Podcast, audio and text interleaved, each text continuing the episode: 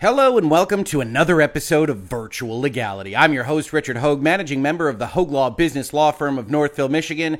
And after yesterday's video describing how it looked like Elon Musk would wind up purchasing Twitter, well, it happened. It was announced yesterday in a press release by Twitter that we're going to go through today because, like every time there's been a major acquisition, and there's been no shortage of those in the recent past, there is a lot of misinformation or just a general lack of clarity that hopefully I can help clear up. So, first and foremost, if you're interested in the entirety of this story from when it was first announced that he had purchased just under 10% of the company all the way up until now, please check our newly renamed playlist Elon Musk, the buyout of Twitter, including yesterday's video in which we talked about how he got financed, why he has a couple of entities he set up, which we will, of course, talk about again now that the deal is closer to fruition, and mention that by the time that video was uploaded, you might be hearing that the deal was already done.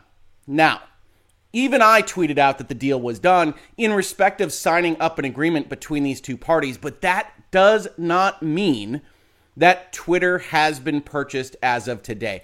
And that gets lost in all these acquisitions because everybody assumes that once you sign that definitive document, that merger agreement, whatever else it might look like, that it's all going to go just fine. And it very likely will. The chances are that Elon Musk will eventually own Twitter, but he doesn't today, despite what some major headlines might tell you, right? Here's The Verge Twitter accepts buyout, giving Elon Musk total control of the company.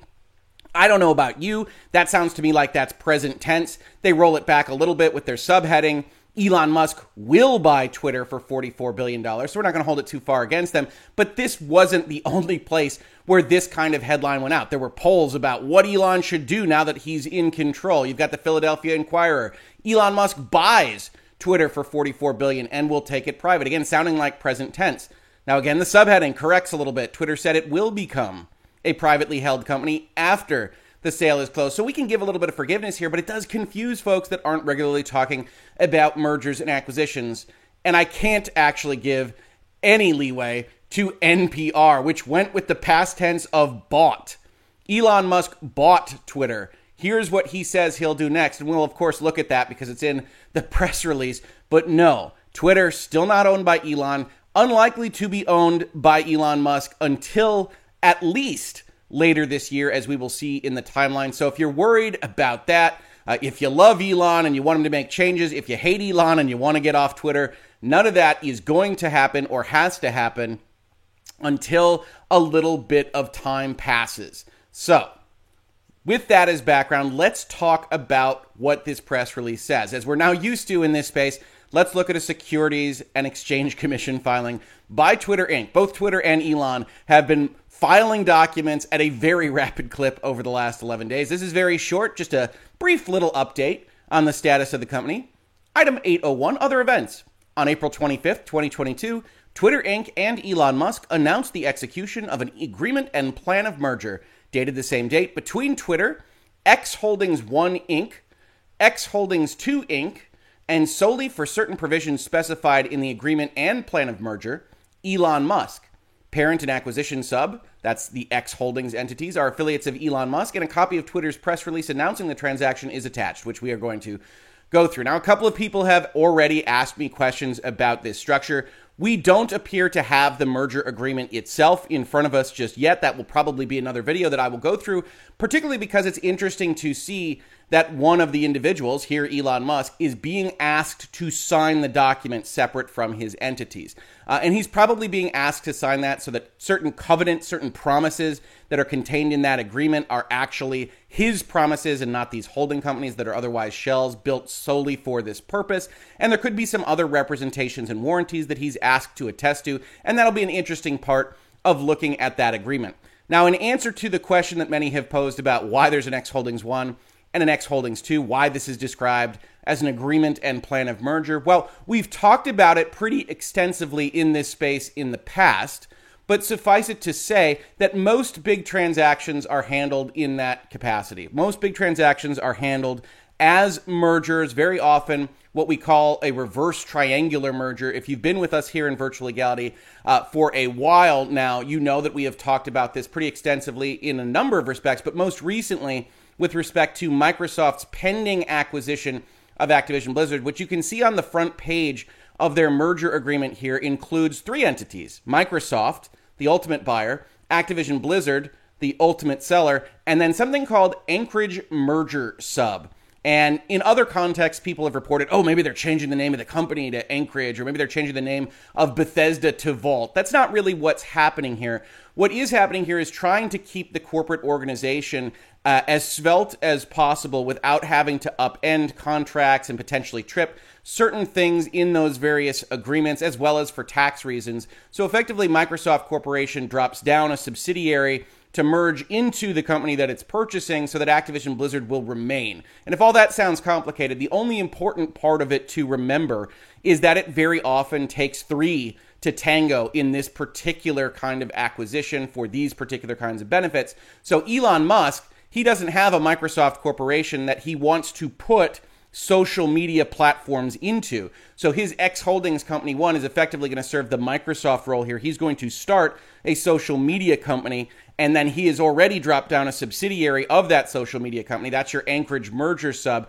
And he is very likely, we're going to see in that merger agreement whenever we get a chance to see it, going to merge that X Holdings 2 entity into Twitter to take control of Twitter under X Holdings 1. And, and that X Holdings is unlikely to stay, although Elon Musk is a mercurial individual. That's probably signifying that he doesn't know exactly what to name it just yet. That's an important kind of question, something to be discussed with trademark attorneys and other representatives that he's going to consult with. But he needed to get this done fast, so you just name it something blank and you change the name later on. Now, this agreement, as you can see, is what we believe was likely signed uh, between Twitter and Elon Musk over the past 11 days, we've got 60, 70 pages here as between Microsoft and Activision. May or may not be more or less complex than that, but it's a big, long document that's going to cover a lot of things. This is an all cash offer, so it doesn't really have to contemplate stock going both ways. It's not going to be financed. We will see uh, in the press release, or more specifically, it's not waiting on additional financing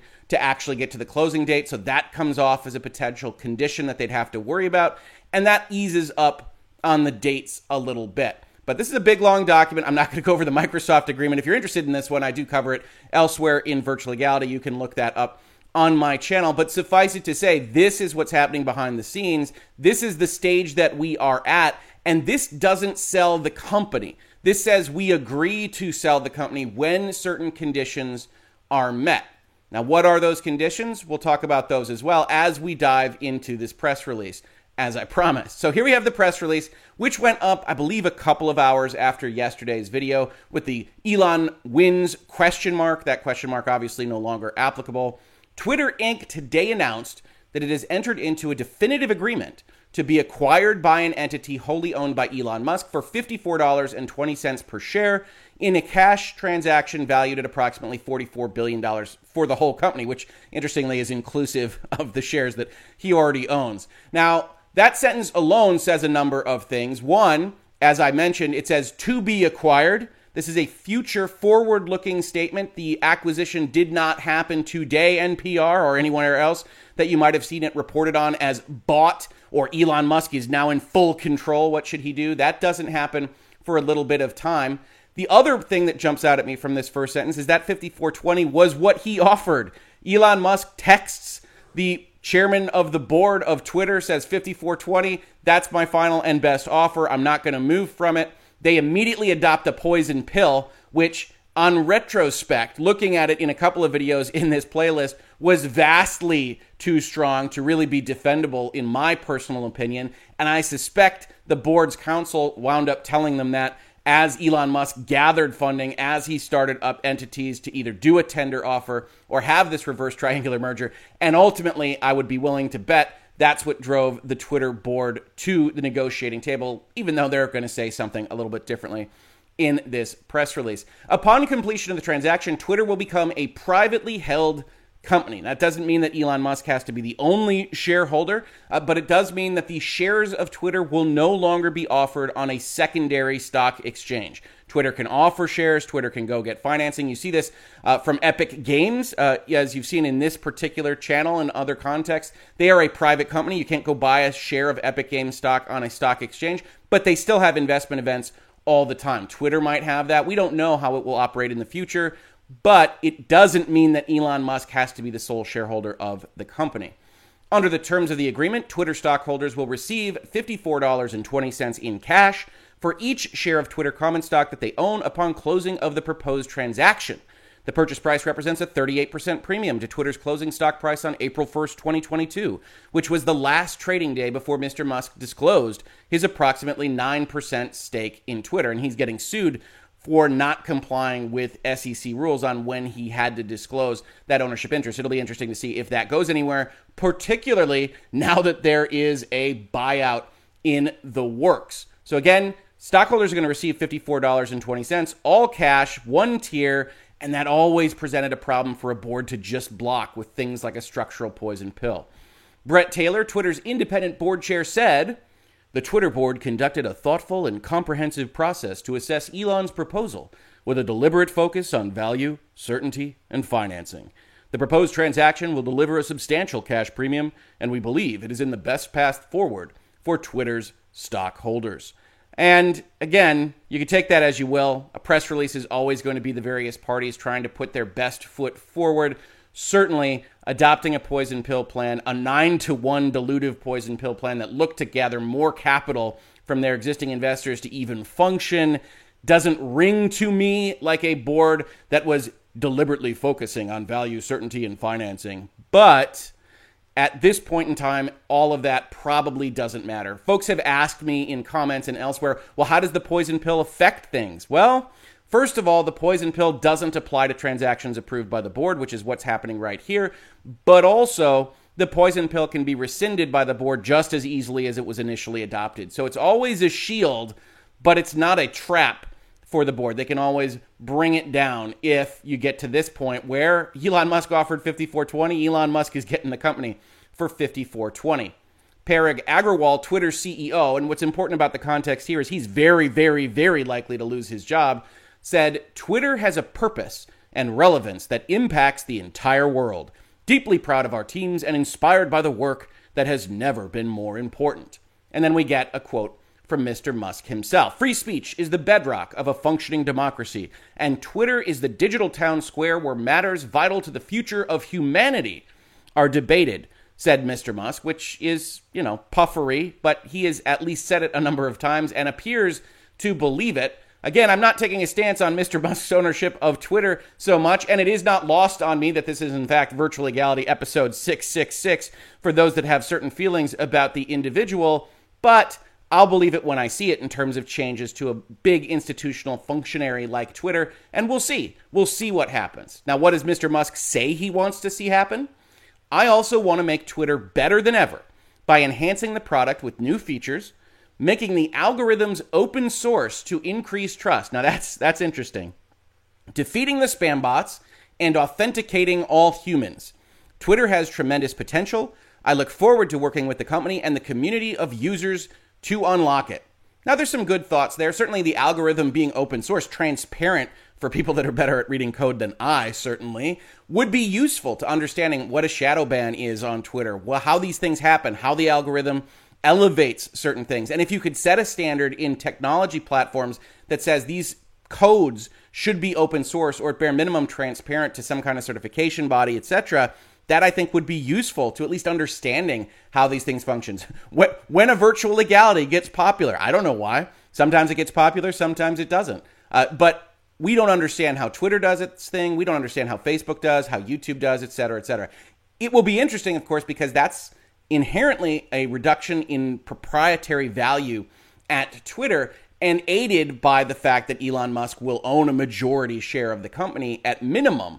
Uh, and so it will be interesting to see exactly how he pursues that particular goal. I'm also a little bit confused about the difference between defeating spam bots and authenticating all humans. Certainly, authenticating all humans has this kind of Philip K. Dick vibe where we're going to be doing uh, Blade Runner tests, uh, talking about turtles in the desert. I doubt it, uh, but I also don't quite understand what the difference is between killing bots uh, and authenticating all humans. I'll be interested to follow that. Maybe you have a thought uh, that you can leave in the comments to this video. So that's the principles. Again, Parag Agrawal, very likely to lose his job. Bret Taylor, also very likely to lose his job, but it's a little bit different than the CEO role. And we proceed on to the really important stuff, which is the terms and financing.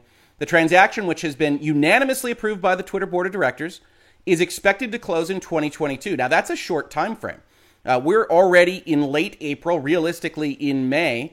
And so there's only about a six month plus window to close this deal in this calendar year. And they think it'll get done. And we'll talk about why this is a little bit easier than Microsoft versus Activision in just a second. Subject to the approval of the Twitter stockholders, we'll talk about that and the receipt of applicable regulatory approvals and the satisfaction of other customary closing conditions. Now, you never get a lot of color around customary closing conditions. This is things like hey, your contracts, if they need to be assigned, if they've got to change a control provision, those have all been consented to. We've got all our ducks in a row when we actually hand over the keys to this particular car. So that all has to happen. That's lawyers working feverishly for a long period of time. Uh, that's why the lawyers get paid on deals like this. And then they proceed on to closing once all those boxes have been checked. Mr. Musk has secured $25.5 billion of fully committed debt and margin loan financing and is, and is providing an approximately $21 billion equity commitment. That's what we saw yesterday, right? That $21 billion coming straight from him. The rest from Morgan Stanley, I believe it is on debt and margin loans, which means that this is a pretty significantly leveraged buyout. Leverage here referring to debt, which will presumably be put on the company after it is purchased, and that creates its own potential problems for how Twitter has to operate after this is all said and done, which of course we will be watching in this space. Doesn't mean that there will be, but it does present certain issues if you do put all that debt on the company that you are purchasing. There are no financing conditions to the closing of the transaction. And that's key, right? So you wind up with an all cash deal at one tier above market price with no financing conditions. The money is sitting there waiting to hand over to stockholders. Once all those things happened, even the shadow of being able to block this from the Twitter board evaporated. And that's what really drew them back to having this conversation with Elon Musk. Now, another interesting data point here is this announcement which I didn't realize, the first quarter 2022 earnings results are this week. Twitter plans to release its first quarter fiscal year 2022 results before market open on April 28, 2022, which means if those results are bad or unexpected by the market, there could have been a dive in stock price, which would have allowed Elon Musk to effectively reassert a different, significantly lower valuation for the company or just change it. Maybe it's a huge quarter for them. I doubt it, but maybe it is. And then this would get thrown in a difficult place for the Elon side of things. So everybody wanted to close this up before the earnings results come in, and that's why you see such a rapid pace from an announcement at the top of this month to buying the company before the end of it is really really crazy for something like this. Then you get the traditional, hey, these are forward looking statements, don't kill us, hey, SEC, this is how the proxies work, etc. And then I just wanted to highlight I don't think I've ever looked at the About Twitter for one of these on an SEC filing. This is the shortest about the company, about the filer that I've ever seen, and it doesn't mean anything. Twitter is what's happening and what people are talking about right now. To learn more, visit About Twitter. Let's talk. Wow. It's it's rare to see that in this kind of context, uh, and I'm used to seeing a little bit more fulsome description of what the company does. There's no problem with it, uh, by the way. But that's the setting right now, and you see that they're planning to close by the end of the year. But there's a lot going on. Some folks have asked because they hold Twitter shares uh, in my comments and elsewhere. Hey, can they actually force me to sell my shares? And the answer is yes. So if we look at the Delaware General Corporation Law, we see the merger provisions here. We've got Section 251 says any two or more corporations of this state may merge into a single surviving corporation, which may be one of the constituent corporations or may consolidate into a new corporation, right? One can merge into the other or they can merge into a new third entity. The board of directors of each corporation which desires to merge or consolidate shall adopt a resolution approving an agreement of merger or consolidation. That's what we saw when we saw them reference the unanimous approval of the board. And that agreement will include the manner of converting the shares of each of the corporations into, among other things, other shares or cash property rights, or other securities. So the board takes this deal, says 5420 is fair to the stockholders and the corporation, and they recommend it to the shareholders. The agreement required by the subsection above, the one we were just describing, shall be submitted to the stockholders of the corporation. And if a majority of the outstanding stock of the corporation entitled to vote thereon, which is everybody that holds common shares in Twitter, shall be voted for the adoption of the agreement, affirming it, that fact shall be certified. And if the agreement shall be so adopted and certified by each corporation, it shall be filed and shall become effective. So the board says Elon Musk offers us 5420. Then they say that's a good deal. We're going to adopt it, we're going to approve it, and we're going to recommend it for the approval of the stockholders of Twitter. Twitter will hold a vote. And if there is a majority approval of that deal, then, well, the merger is scheduled to happen, regardless of whether or not you voted against it. No votes still have to transfer their stock in one of these transactions. Now, there is a bit of a wrinkle there that we've talked about with respect to the Microsoft deal, and that is the notion of appraisal rights. And I got to scroll down here because it's a big long section of the Delaware General Corporation Law. And these appraisal rights basically say, hey, the board is wrong about how they evaluated the price of this thing. That essentially it's too low. And I'm going to ask the courts in Delaware to reassess says any stockholder of a corporation of this state who has otherwise complied with subsection D of this section and who has neither voted in favor of the merger or consolidation nor consented thereto. So you can't be a pro vote and then go and rescind it and ask for a different price. Shall be entitled to an appraisal by the Court of Chancery of the fair value of the stockholder's shares of stock. Now, the issue that you have here, the reason why you're unlikely to see appraisal rights is that you're actually on a secondary market you can see the price of the stock. So the Court of Chancery doesn't necessarily have to do a lot of work here. Uh, and 5420 does look like a premium over the stock price as it existed in the market, even though you personally might feel like you're just on the cusp of it being worth $75 or $100. And this has short circuited that whole program. But I just wanted to make it clear because people have asked it of me the stockholders, even if they vote no, even if they don't vote at all, they're going along with this if a majority approves.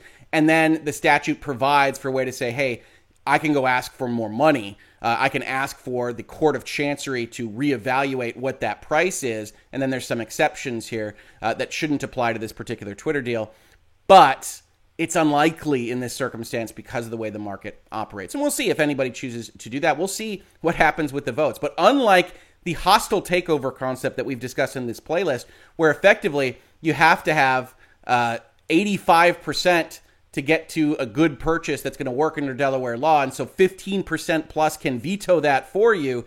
Here, you'd need to lose the vote of 50% plus one. And, and that seems very unlikely to happen given the circumstances of this particular deal. Of course, we will follow it in this space. The other concept that people have raised with me a lot, especially those that have been in virtual legality and have seen me talk about these things a lot, is antitrust review. Right? The Federal Trade Commission here has a lovely site that we've looked at in a number of places in virtual legality, talking about the pre merger notification and merger review process. We now know that there's a merger here, although it's worth noting that had Elon Musk engaged in a hostile takeover bid, this still would have applied to that bid. This applies to tender offers in general. And this says that the FTC or the DOJ is to get a filing about what this merger looks like. They'll get that in pretty short order, and then they will evaluate it. If they don't do anything against it after 30 days, the deal will be allowed to proceed. Or they can ask, as they have in the Microsoft deal, for a second look at the documentation. They can say, hey, we need to actually evaluate this a little bit more. And, and a deal this size in technology with an individual like Elon Musk at the at the forefront of this particular transaction, it's very possible that the FTC might wind up asking for more information, which can slow up the process. But clearly, if they think this will close in 2022, they don't anticipate a lot of regulatory concerns. And the reason why that very likely is, is because those regulatory concerns are really only supposed to be raised about a couple of sections of the Federal Trade Act. And that is realistically about competition. So we've talked about it with respect to Microsoft. No person engaged in commerce shall acquire the whole or any part of the stock or other share capital of another person engaged in commerce where the effect of such acquisition may be substantially to lessen competition or to tend to create a monopoly.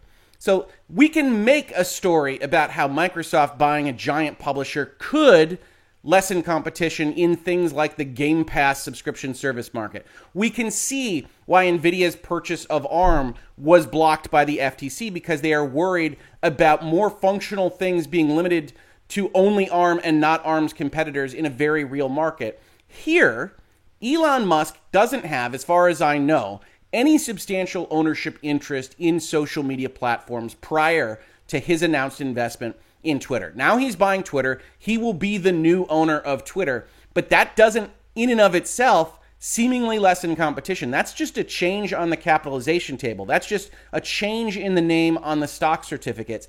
And Elon Musk, because he doesn't have that competitive role in those industries, wouldn't appear to have a problem, at least with US regulation.